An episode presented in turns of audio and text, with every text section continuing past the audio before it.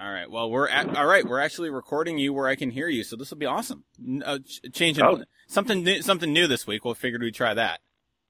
That's all right.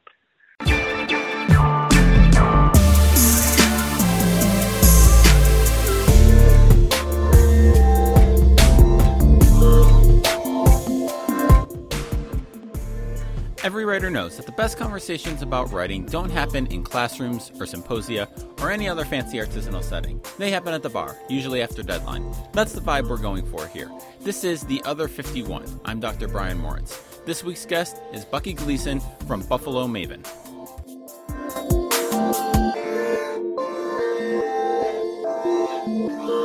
Bucky Gleason, welcome back to The Other 51. Thanks for joining me again. Yeah, no problem, Brian. How's it going? It's going good, and uh, should I say again because uh, people listening don't know this, but probably about two weeks ago we recorded what what I think we can safely call as the best podcast in the history of the medium, right?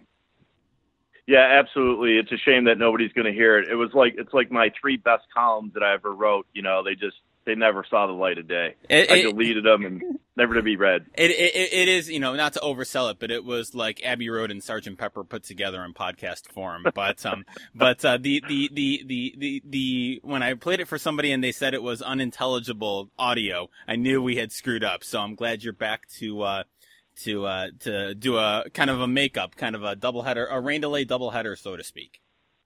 Sounds good. I just hope that it wasn't just me that was unintelligible.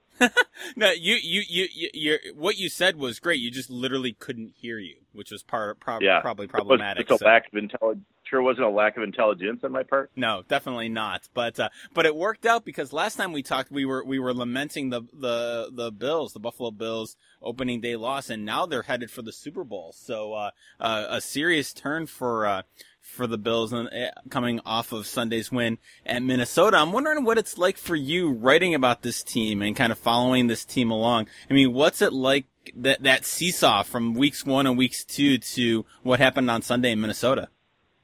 Yeah, you know what? I mean, it's the nature of sports in general. Sometimes, I mean, you look like you know the the worst team on planet Earth one week, and then the next week you come back and you look great. I mean, the Bills. There was no reason to believe that they were going to go anywhere or do anything at all this year, uh, especially given the way that they played the first two games. It was kind of a carryover from the preseason, and then you know you come out you lose forty-seven to three to the Ravens, and you can't figure out who the quarterback is. You got a choice between a guy that won the job in training camp and whether or not he deserved to have the job, and then the the young hot rookie who was unproven and and really had not played all that well in the preseason, certainly not well enough to earn that job. So, you know, you look at that game and the Chargers come back and they make it look easy. They score uh, 28 points in the first half and they're just going to roll and it's kind of an embarrassment. So you're you're going to a game like Minnesota and the Vikings, you know, by all accounts, including my own, you know, really had high expectations for them going into the season. Now, some people were calling them a Super Bowl team, and you know I certainly thought that they were a playoff team and or or go deep into the playoffs.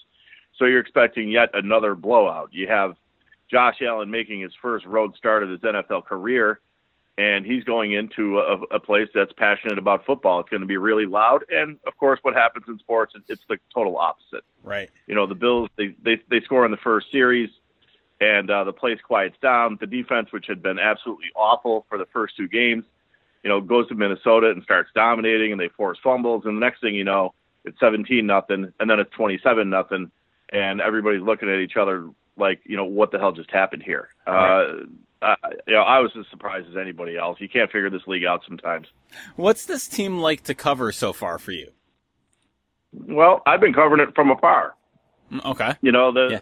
a lot of these guys, uh, you know, a lot of these guys I I know and have been around, you know, from from last year but I have not seen much of them this year at all, other than the way that a lot of people are seeing them. The Bills did not give us credentials. Oh, okay. So for this season, so um, you know, we have the radio show on 1270 The Fan, and uh, you know, we asked for credentials, they were declined, I guess, because uh, uh, we missed a deadline. I don't know exactly, but we we uh, you'd have to ask them. Uh, we're as confused as anybody else, but um, I know the request went in before the season started. May may have been after the deadline. You know, it doesn't take that much to give us a credential. Uh, and we're also working for you know this website called the Buffalo Maven, which has done very very well. Both have mm-hmm. done very very well. We're really happy with both things. And you know, the Buffalo Maven was not uh, accredited for for credentials. So uh, here we are looking at it like you know like everybody else is from the outside in, but having inside knowledge. So it's a little bit of a different perspective. Um, it's kind of you know sometimes I think when you get too close to the situation, uh, you're not seeing things as clearly as you might when you take a step back. But you know, obviously, we'd rather be in there than not. Right. So I, I, I didn't realize that. So I'm I'm wondering, you know, for both you and your colleague on the site, Jerry Sullivan, uh, you both longtime former Buffalo News columnists, who were like in the building, who were at at at games and in the locker room what's that you know how do you try to uh, do you, how do you change how does that change how you cover how you write how you observe? I mean kind of what's it like to cover it you know from your living room or from wherever you're watching it rather than in person? What challenges does that present to you? And what opportunities does it prevent, present to you guys as columnists?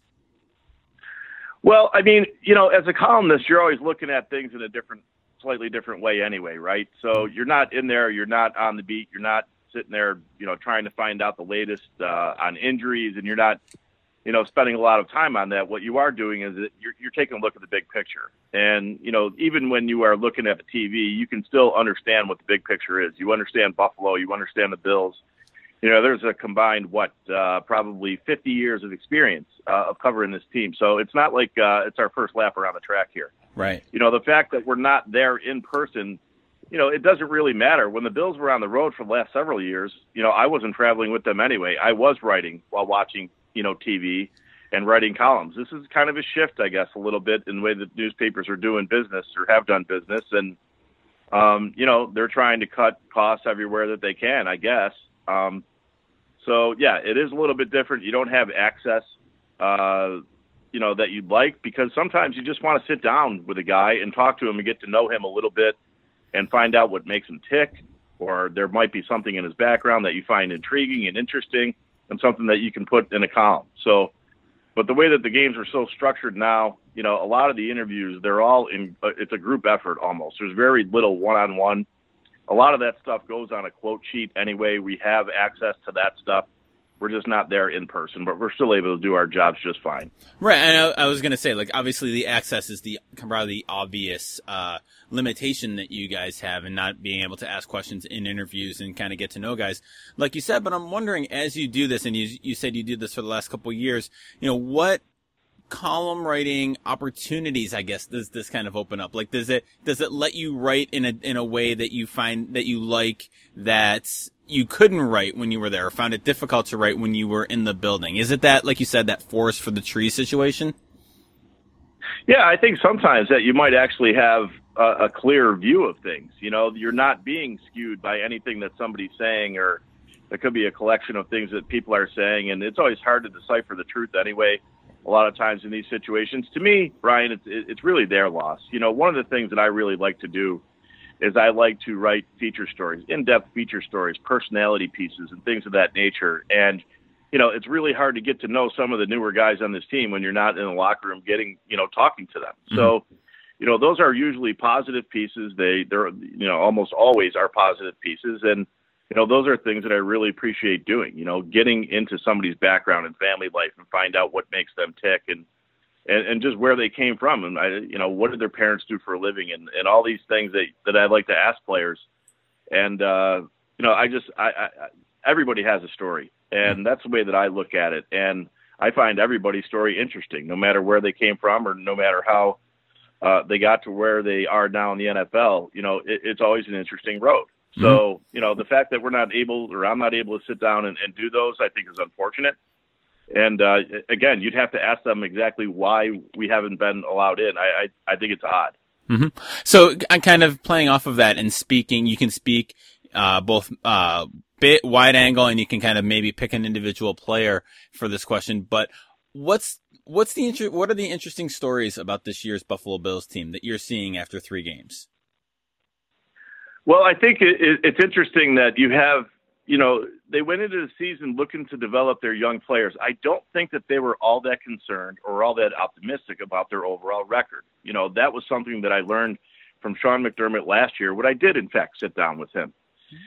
You know, he explained to me that, look, you know, the word that he used was warts. You know, this team has a lot of warts, is what he was saying. And, what he was doing was trying to get his message to me and therefore out to the public that, you know, this was going to be they're going to take a step back this year in their record. Um, they understood that they had to uh, continue to retool their roster and address some of the flaws that they thought they had in personnel. So I don't think that they had really high expectations record wise, and I think that they understood that they were going to go after a quarterback, and it was going to be somewhat of a development year. At that time, they didn't know that they were going to get Josh Allen. You know, they didn't even know that they were going to get the seventh pick overall, for that matter, and let alone, you know, Tremaine Edmunds, the the middle linebacker, who's such a young, great uh, prospect at at number 16. So, you know, those guys weren't in place, and once they they did draft them, I think they really started to think, look, if they can get through this season you know, with a competitive record, or even if they go 0 16, but those two players develop, then, you know, they're going to be in good shape. You could call that a success on a certain level because they were able to get, you know, all the wrinkles out of the quarterback, or at least get him through one season in the NFL, and he can adjust to the game and read defenses and have all that practice time and and whatever. And the same thing for for Edmunds, who's really the quarterback of, of the defense. You know, he would have a chance to to read offenses to see what tendencies are, you know, from team to team and what players like to do and, and also adjust to the speed of the game. You know, the NFL is a thinking man's game, and yet, you know, when you're playing it, you almost can't think, right? Mm-hmm. So you have to mold those two things together. And, and really, a lot of times you see rookies in the NFL, that's what that year is about. Well, you know, if the Bills were, were going to be about, you know, developing those two players and other young players, then this was going to be, be a season to do that because they weren't all that concerned about the record anyway.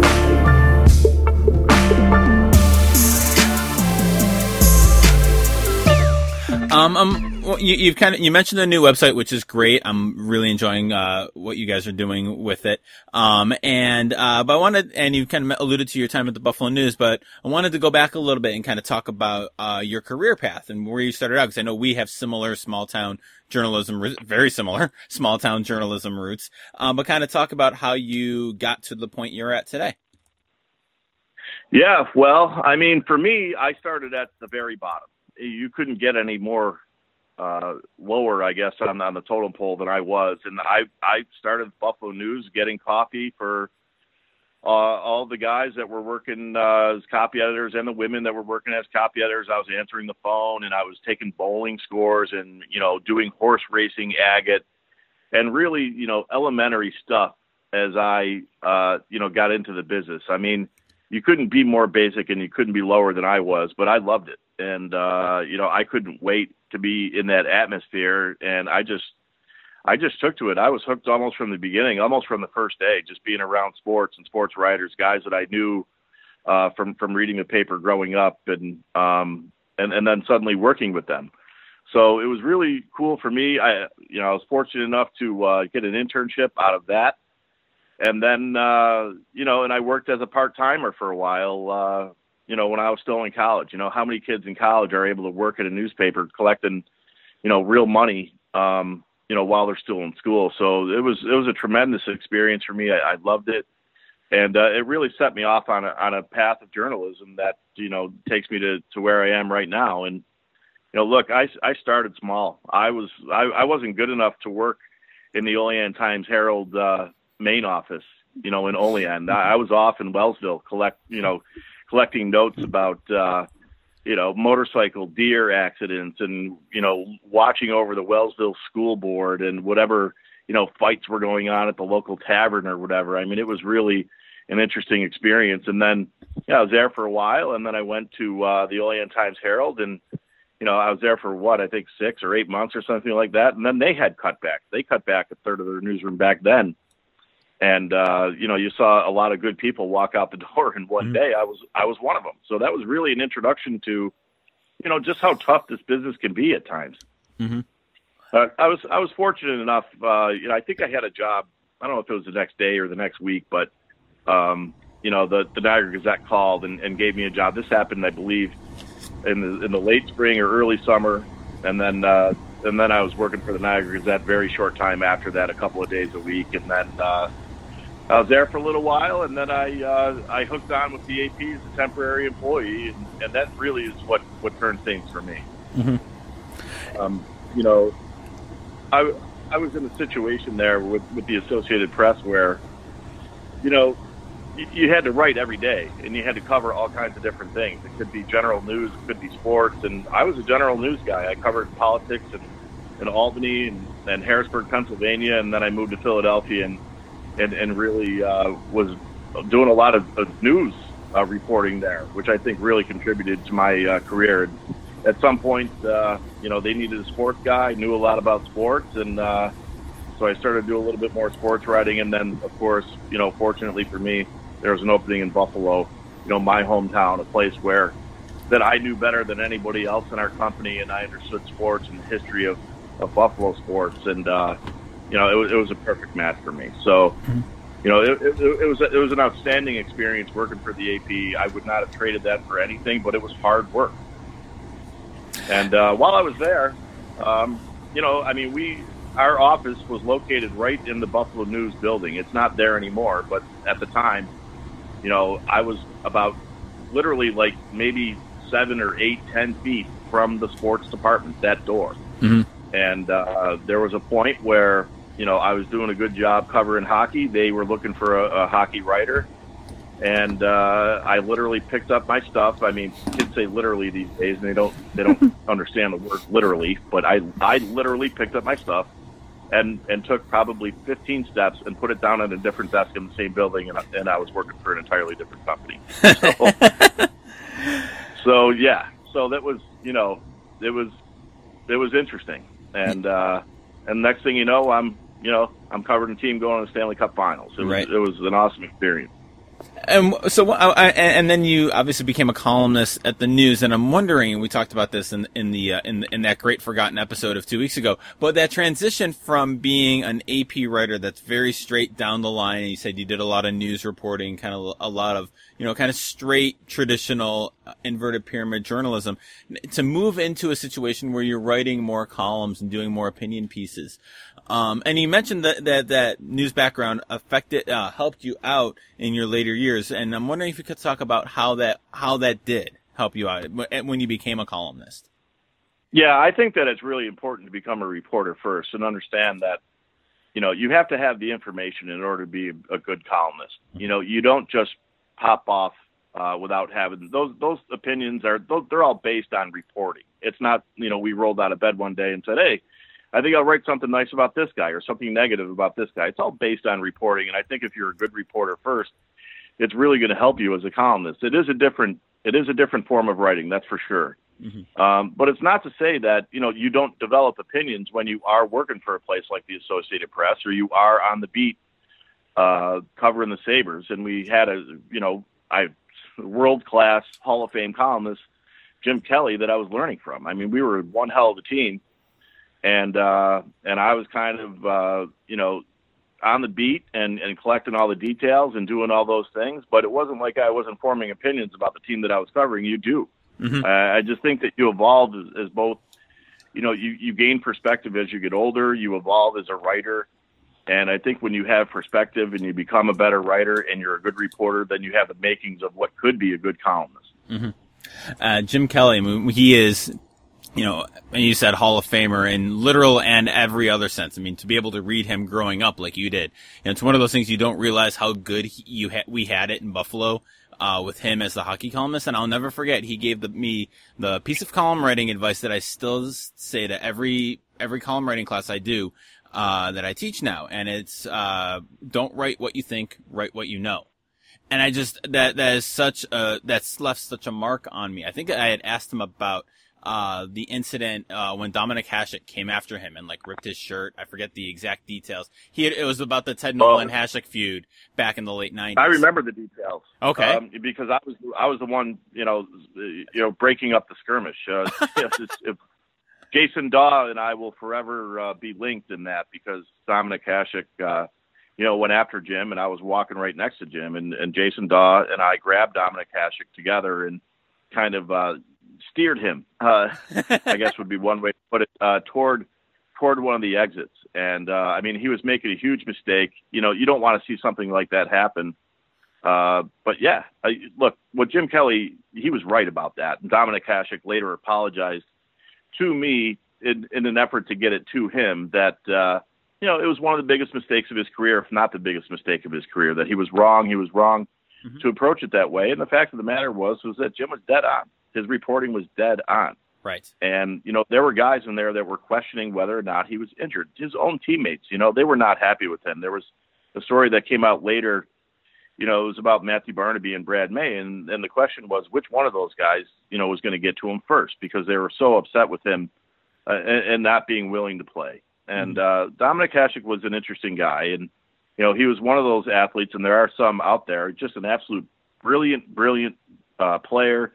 He was the absolute best practice person I've ever been around, which explains his greatness.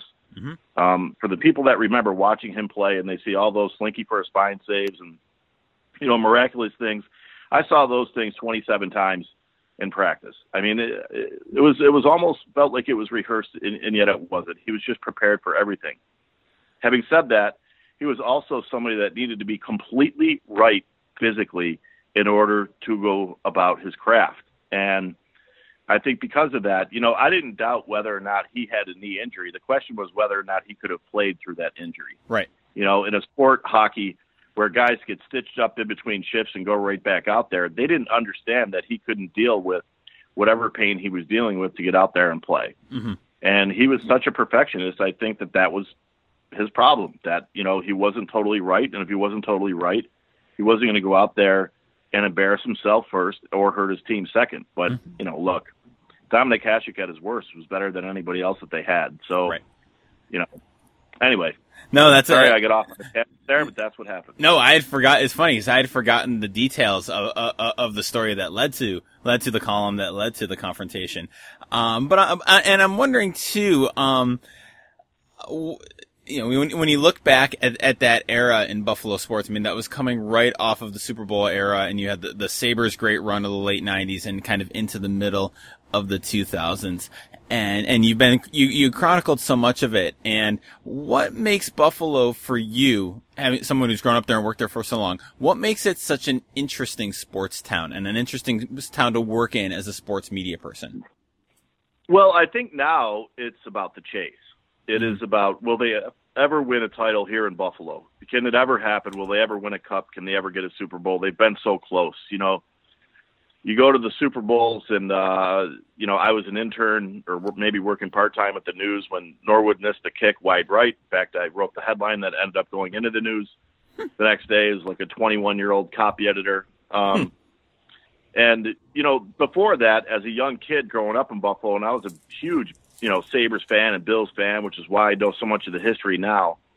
You know, there wasn't this feeling of doom. It was kind of like you know the, you had heard stories about them winning in the '60s and in the '70s. They weren't really in the NFL long enough to have any of these feelings that that people have today because you know they hadn't lost four Super Bowls. There was a Stanley Cup uh, in 1975 that the Sabres lost to a better team in the Flyers, who I believe repeated the next year.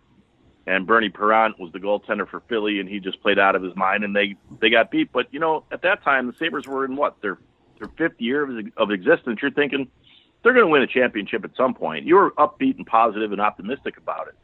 It wasn't really until until the 90s and the four Super Bowls, I think, really left some scar tissue on this community. And then in '99, you know, you have Brett Hull's skate in the crease, and you're thinking, you know, what's next? I mean, is this place absolutely, you know, doomed? Are they ever going to win anything here? And those, that's when, that's when you started to hear things like, oh, you know, that that's such a Buffalo thing to happen, you know, to get so close and and to fall short. It was mm-hmm. that's where that mentality came from. It didn't exist when I was a kid. Right. So I it, it did exist when I was when I was a reporter and later a, a columnist, you know. So I was there for the evolution of that kind of mentality that kind of you know swept over Buffalo. Mm-hmm. Um, you know, certainly in the early 2000s, and then you had you know home run throwback in the, in the Tennessee game, and you know it just seems like you know that was that was going to be a year where they thought, you know, hey, if they win that game, they, are going to have a pretty good chance maybe to get to the Super Bowl, and they might actually win one. You know, it, it, it was it was interesting, and so there's there's a lot of those things that happened, and then what happened after that was, you know, it was the Sabres. Uh, you know, Hasek got traded to Detroit, and the, the the Sabres went down in the standings, and then, you know, the Bills. That's what started their their whole 17 year playoff drought. Mm-hmm. I mean, you didn't know it at the time that it was going to last that long. If you would have told me that, they were going to go the next 17 years without making the playoffs, I I wouldn't have believed you. I mean, I probably would have you know changed careers or something. I don't know. because it, it, it's just it's just such a long time for one team. It's almost mathematically impossible to do. Mm-hmm. Uh, but they managed, and, uh, and and then you know the Sabres too. I mean, you know they had in in 0506, which I think was was really the best opportunity that they've ever had to win the cup. Was a year that they didn't even make the cup. That's they lost uh, to Carolina. Was, they lost to Carolina in the in the conference finals that year. Was that it? they did, and what happened was, um, you know, I remember speaking to Jay McKee mm-hmm. uh, the, the the night before they had uh, Game Seven. The Sabres win Game Six, and they send the series back to Carolina. And I remember talking to Jay McKee at his locker, and you know he had blood running down his leg, and I was like, "Hey, do you want to, you know, address that before this interview continues? I mean, I have a minute or whatever." He's like, "Nah, you know, it's a hockey player. It's okay." Little did we know you know, he had a nasty infection in there, and that started from his his old equipment that he had. I think that goes back to junior hockey, his old shin pads, and um, and they lost Jay McKee at a time where they really couldn't lose another defenseman. Right. And uh, you know, I remember talking to Nathan Paetsch, you know, before Game Seven of the Eastern Conference Finals, and I had been around that team for how long? Years. Mm-hmm. You know, we're we're now on uh, what uh, six, seven years. Um, I was a columnist covering the team at the time, and it was the very first time that I ever even met Nathan Paetsch. I didn't even know who he was. I knew very little about him. And uh, and in that game against Carolina, I, I still remember Rod Brind'Amour scoring, and I remember Brian Campbell, you know, taking a penalty and, and accidentally flipping the puck into the crowd, and and I remember the puck being in Rory Fitzpatrick's feet, and half of the I could almost hear Buffalo screaming at Rory Fitzpatrick, "It's in your feet! It's in your feet!" And then, sure enough, uh, I believe it was Brind'Amour that picked up the loose puck, snapped it home, and and Carolina ends up winning. But that was a magical team and a fun team to be around. And um, I remember even you know going into that game seven, you know it was it was a lot of nervous energy around, even with the media. You know, you didn't understand exactly who was going to be in the lineup, what was going to happen, um, were they going to let this season get away from them? after they got this far. And, and, and before that, you had Jason Pominville beating Ottawa with a shorthanded goal. And I remember walking into what I expected to be a very, very nervous locker room uh, in the morning skate, and it was they were surrounded around a, a television set, and it was Paul Gaustad was sitting there screaming at the TV, and he's like, "Yes!" and he's celebrating, "Yes! Oh, nailed it!" or whatever. And I walk up there, and they're watching the spelling bee on ESPN, cheering, cheering for whoever when they got the word right or whatever. And I just I shook my head. And I remember thinking, this is really a special team here. That you know the chemistry chemistry was just right, and these they there was just enough uh, youthful enthusiasm and, and true professionals, or you know Chris Drury and Danny Briere and some of the great players that they had on that team. And I remember thinking, man, oh man, you know, if this thing ends tonight, what a shame it's going to be because you know, they're the better team. They're better than Carolina. And what happens? Carolina ends up beating them, and Carolina ends up winning the cup. And uh, you know, they they swept Edmonton, if I'm not mistaken. And uh, and I remember thinking throughout that Stanley Cup final, the Sabres get past that game seven, they they win the Stanley Cup that year. I, I thought that more than the, the following year when they actually had the best record in the National Hockey League. I thought the the 2005 2016 was more dangerous than the team that followed, even though the team that followed actually had a better record. Yeah. Um, one note as I as you were talking about kind of the history of Buffalo sports heartbreak, it's amazing that it was like within this weird nine, like nine year span from Norwood to home run throwback was ninety one to two thousand, and if it, that that era like as the Super Bowl run ended ninety four, I think, but that 94 95 but like that was not a very it, it feels like looking back it, like it should have been a longer gap than it really was it's amazing how much because the the no, the Brett Hull goal was in that too. So how much kind of how much of Buffalo sports psyche is really built around that nine years?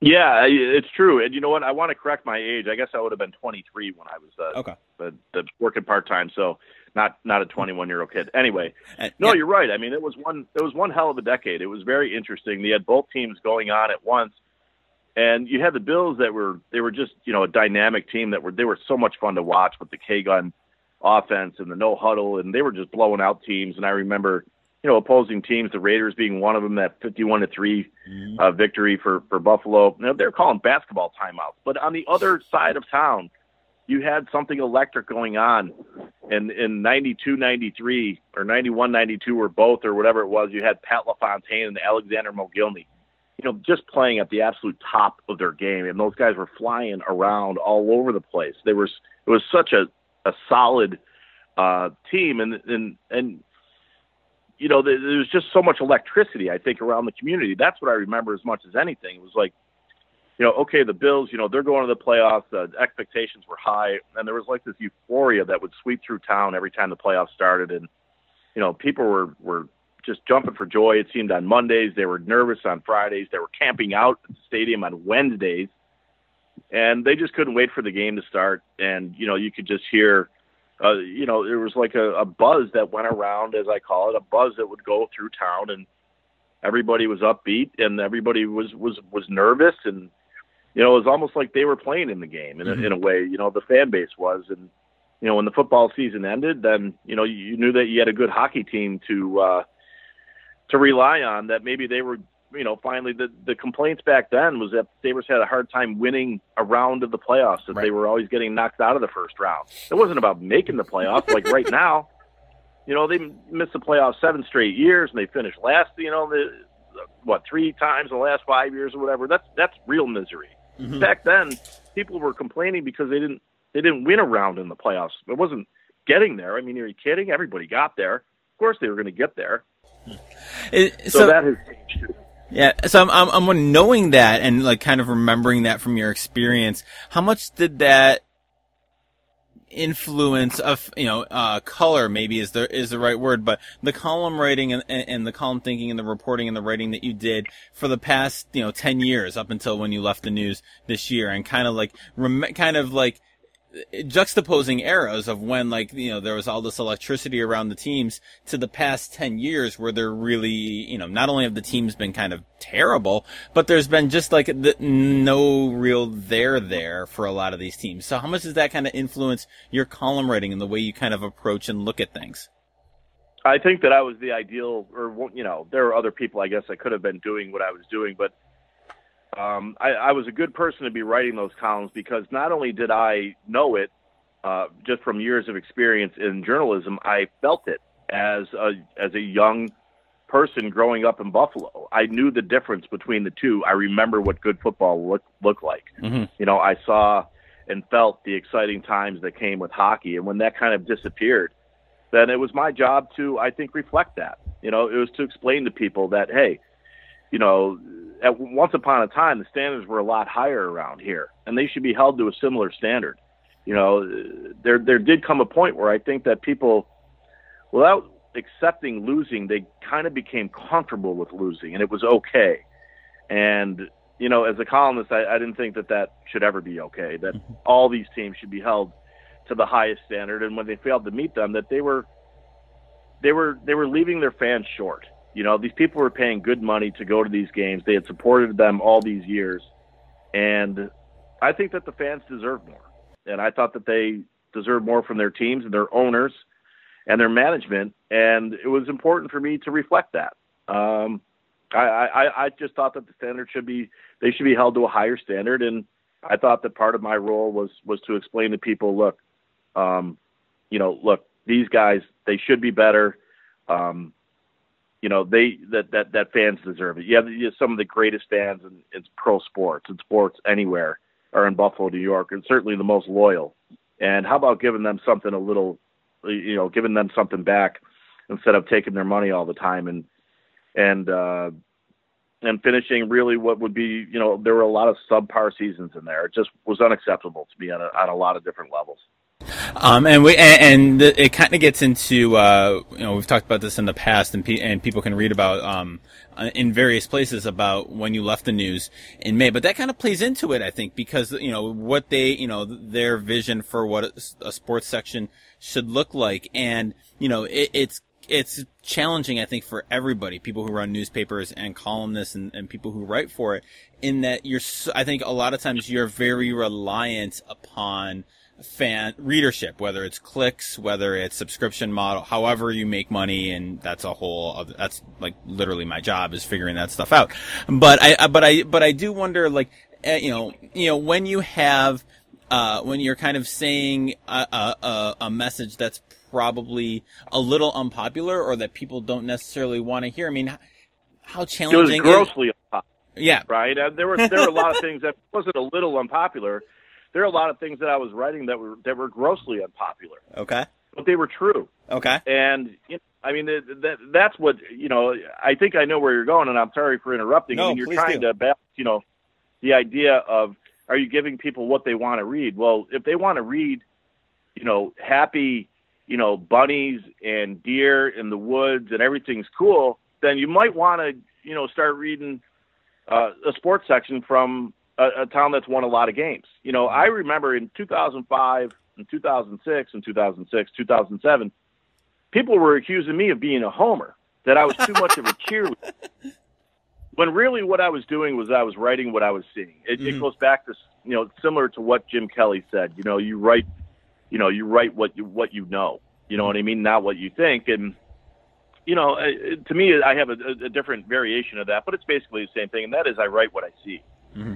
And I think in order to stay true to, to myself, in order to stay true to my uh, profession, then that's what you have to do. I'm not going to sit there uh, and and write things that that you know to make people feel better. That's not my job. One mm-hmm. and two, you know, I wouldn't want anybody that I respect to come up to me saying, "Come on, I mean, you know that, you know what the truth is. Why are you doing this? I mean, you're going to now come off like a cheerleader when when we all can see, you know, people in Buffalo they don't need to be lied to. They're too smart you know, they don't have to be coddled. They don't need anything to be softened. They're watching the the games too. And you know, if you're going to get caught up in some social media mob because people are unhappy and they want to wail at you on social media, by all means, go ahead. It doesn't bother me at all. But it's not going to affect the way that I approach my job, and I'm never going to buckle from that. Um, now, if that's that might be unpopular, well, it's unpopular when the teams are bad. It's not my fault that the teams are bad. So you know, if you want to see more positive sports writing, get better teams, win more games. It's really that simple. It's just a reflection of what I see, and I think of, what we see. And you know, and other columnists have gone through, you know, the, the, the same thing or similar things. So it's really just a reflection of that. It's yeah. nothing more. Is is that one of the great misperceptions people have of columnists that you guys want the, the home team to lose so you can rip them? I, I don't know what people think. I mean, I never thought that way when I looked at other columnists. I just thought that you know they're you get paid to have your opinions, and um, you know part of what I was supposed to do was bring perspective and opinion and and you know and facts that are based on facts and reporting and insight and you know I was doing those things. So I didn't I never sat there and and judged other columnists not when I was growing up and uh, certainly not when I got into this business. I mean, you know, I respect those guys because I understand how hard the job is and you know there's only one way to do it in my in my book. And uh look i don't want to get on a high horse about all this stuff but i there is a level of i need to look in the mirror and be able to say that you know i went about this job the right way. And you know whether or not that upset some fans well you know they were getting the truth or at least my version of the truth. And i would hope that you at least even if you don't agree with me you would at least respect the position that i was in. And uh you know a lot of it is reflective of the teams that i was covering um, switching gears, and it's a question that I ask everybody. I asked you two weeks ago, so I'll ask you again. Um, uh, what's the best thing that you've read lately? Um, and what was my answer two weeks ago? That's a good question. Trying to think. I'm, I'm, trying to remember too. You did say you wanted to read more books. I'm hoping you've read more books yeah, in the well, two I've weeks. been diving into a bunch of different books. You know, the people that I admire, Mike Vaccaro is one of them. Uh, he's a great New York Post writer and a dear friend of mine. He's written several several different books, and uh, so I've been kind of like you know chipping into this book and taking a look at this book and and I really need to sit down and read and you know entire books. I I just have done a poor job of that. I you know I read so much stuff online and I'm writing so much that uh, mm-hmm. uh, and talking so much on the radio that you know sometimes you just want to get away from that, right? right? So other people I think that they go to work and then they come home and they sit home and read. But when you're reading all day, sometimes you just want to you know come home and vegetate. Right. you know, I watch the History Channel or whatever I'm watching on TV. It's not always even about about sports, not at all. and uh, but I'm, I am reading constantly, and I'm just reading a lot of, of different things on a lot of different subjects, and some of it is is is stuff that might apply to what I'm doing today, and some of it might be just you know some magazine article in the New Yorker, or you know just some piece that I think is really well written that has absolutely nothing to do with sports. Hmm. Uh, Bucky, uh, with with the new website, where can people find it, and what should they know about it? Yeah, well, they should know that it's, first of all, it's called Buffalo Maven. Um, it is one of the channels of the overall larger corporation of Maven, and uh, that is an arm of uh, the Sports Exchange, which has been around for you know three decades. I did work for them years and years ago when I was a young uh, beat reporter working at the Buffalo News, and there was a little bit of a side job that I had, you know, just collecting notes and quotes and facts and figures and stuff for the Sports Exchange. Well you know the the industry has evolved so much, and so much it now is about it's about video, and you know there's a lot of uh, aggregation that goes on. You can it, it, I call it a one stop shop for for Buffalo Bills football, and you know we'll, we're going to see where it evolves. It may evolve into a one stop shop for Buffalo sports. It's a really interesting concept.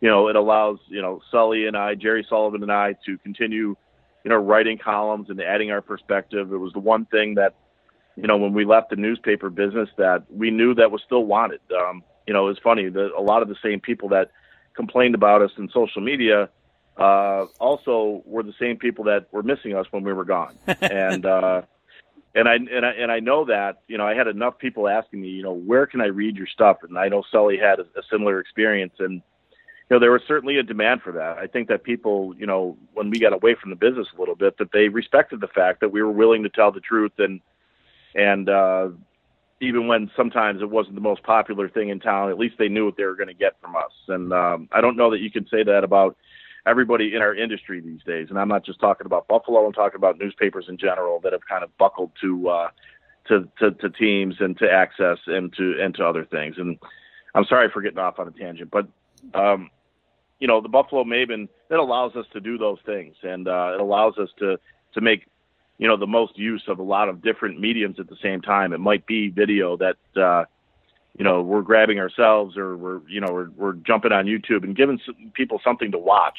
And if they want to read, well, they can read Sully, or they can read me, or they can read you know the work of other people in the area that might have a different viewpoint about the Bills. And you know it, it, it's really neat. You know, you know for the longest time, I think you would look at the Buffalo News and you would never see like you know there would be a story a link in the Buffalo News website to say the Rochester paper or the Olean paper or whatever because you know that's competition and I don't look at it as competition. Mm-hmm. I look at it as as as you know here's my viewpoint and here's a viewpoint of, of somebody else that might be uh, covering the same game and and and they might have a, a different outlook than we have and I think that's it, it leads to debate. I, I I just think it's healthy and and good and and a little bit more you know complete. It's it's a little bit more comprehensive uh, than what I was doing before. Awesome. Well, best of luck to the site. I'm, I'm enjoying it, and uh, thanks for joining me for a second time. Thanks, Brian. Yeah, it was my pleasure. Just want to make sure that everybody's listening to 1270 The Fan, too. We have our radio show from 9 until noon. Uh, on weekdays, we are having an absolute blast in that forum, too. Uh, it's a lot of fun. And, and again, I mean, it's what we're saying is listen, you know, it's straight talk. We're not giving people, we're not you know, paid by a rights holder. We're not working for a rights holder, and you know, you don't have to have any kind of filtered opinions. You can just come to us if uh, if you're looking to get it straight. So we take pride in that. We're going to continue to do that, and uh, and I hope that people respect it. So so far so good. Both things have done very very well.